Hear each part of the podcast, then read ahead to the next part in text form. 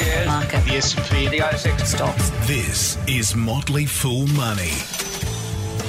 Welcome to Motley Fool Money, the Money Hacks version, our short weekly check in on how to make the most of your money.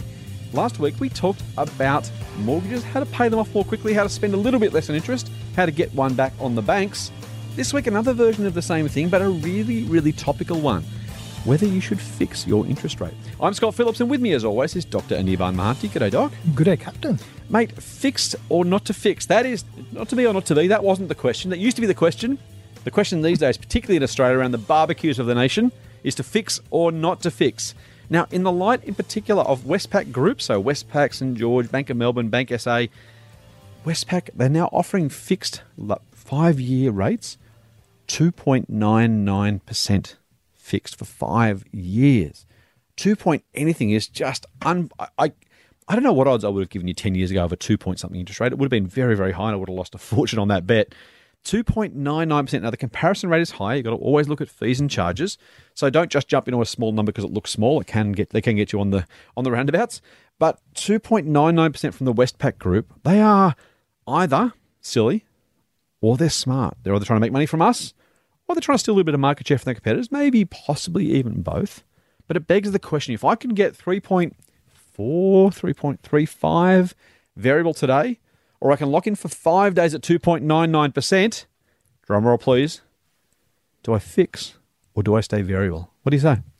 Well, I'm always skeptical of when products come out like this because banks are out, banks are out to make money, uh, well, and they should because that's what their job is towards at least uh, for the shareholders. And it keeps the economy stable and, to some degree. And, and, the goodness of the economy. so, um, uh, look, okay. So to make a decision on this, you need to have a view on where the economy is headed Mm-hmm. and what the rece- interest rates are going to be. Not recession, um, interest rates are going to be. Not everything is a recession. Uh, uh, yeah, not everything is a recession. At least the interest rates are not. So, um, in this particular case, I think this is my personal view that the interest rates are actually going to go down. Westpac, in in the meantime, believes that if we can lock some people in, it, most of these interest, fixed interest rate products also don't have an offset account Correct. so it's it's a pure interest and amount you borrow, Yep. right, for a fixed amount of time. So you know how much you're going to be. You probably paying. can't pay it off early and, And you, you- probably can't There must be a break, extra. and there must be a break off charge if you're trying to do something like that. Correct. So considering all that, and with the view that the interest rates are actually going down, I Mm-hmm. would actually not fix it. Oh, okay. So you know, um, I don't like to pay the banks extra money. so I, I But would. you will be in the short term at least, right? Like if you if you did this tomorrow, you could if you were paying three point three or three point four instead of locking in three flat, you'd be paying the banks a bit extra. Now you're betting you're going to make it back on the other side. So here's the deal, right? You can make. I saw an ad for Commonwealth Bank at 3.3. Uh, I'm guessing that's variable. I haven't checked. Um, I would bet that you could go to a non-bank lender or another one of these, you know, credit unions, and you could get actually pretty close to Yep. the three number. Okay. That would be my guess. So if you could get very close to say 3.1, 3.2, and if it's going to drop by another 0.5 soon, Right. well, then, you know, I, I think, you know, I, I don't know. I think here Westpac is trying to make some money. Maybe this is good for those people, uh, you know, who like to make a fixed payment on a fixed schedule and, you know, don't want to be uh, caught out in any other way, don't want to have the money in the offset account because they will spend it and things like that. So if, yeah, it, if, if it helps you psychologically, maybe this is the product for you. But I would not be doing it, at least Right. from, from, from a personal standpoint. Mate, you've nailed it on the head on both sides. I agree with you. I wouldn't fix, but there are reasons why you should. One of them is psychological. One of them is even financial. So psychologically, if you want to have certainty, if it just makes you feel better, knowing your your repayment can't change for the next sixty months, that's a pretty big psychic benefit, right? And for some people, that's enough to say, "Hey, I'm going to pay less now."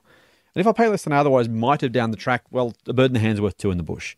Financially too, if you're on a if you're on a tight budget or you simply don't know where your finances are going to be, again, not having the possibility that maybe rates will go up or down or change, and particularly right now, if you know you can lock in a lower repayment from effectively tomorrow, not literally, it'll take a couple of weeks, but if you know that once the deal is done, your repayments are going down and will stay down, that's also pretty financially attractive in the short term.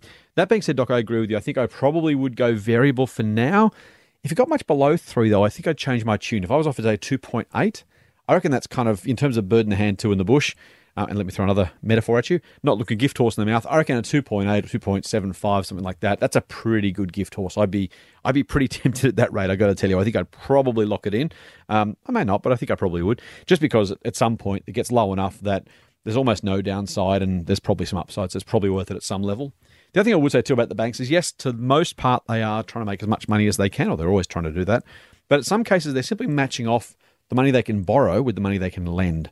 And so they're not always. I used to have a view they were always just basically trying to bet against you as the punter and say, well, if I can, if I can convince you to sign up to a loan now, I hold it for five years, my costs going to go down. I'm going to make money on the on the on the other side. That's true to some degree. But if they're matching that off against another five year product, they're themselves lending. So if they can get money in the wholesale funding markets for two percent for five years locked in, and they know they can you know lend you for three percent, well, it makes sense for them to actually do that in, in that case. So in some cases, if they can match that off, it's not necessarily trying to bet against the punter. They may just be matching off the money they can get with the money they can lend out. I have nothing really to add to that. In that case, that's it for this week's Motley Fool Money Hacks. See you next week. Fool on. Fool on.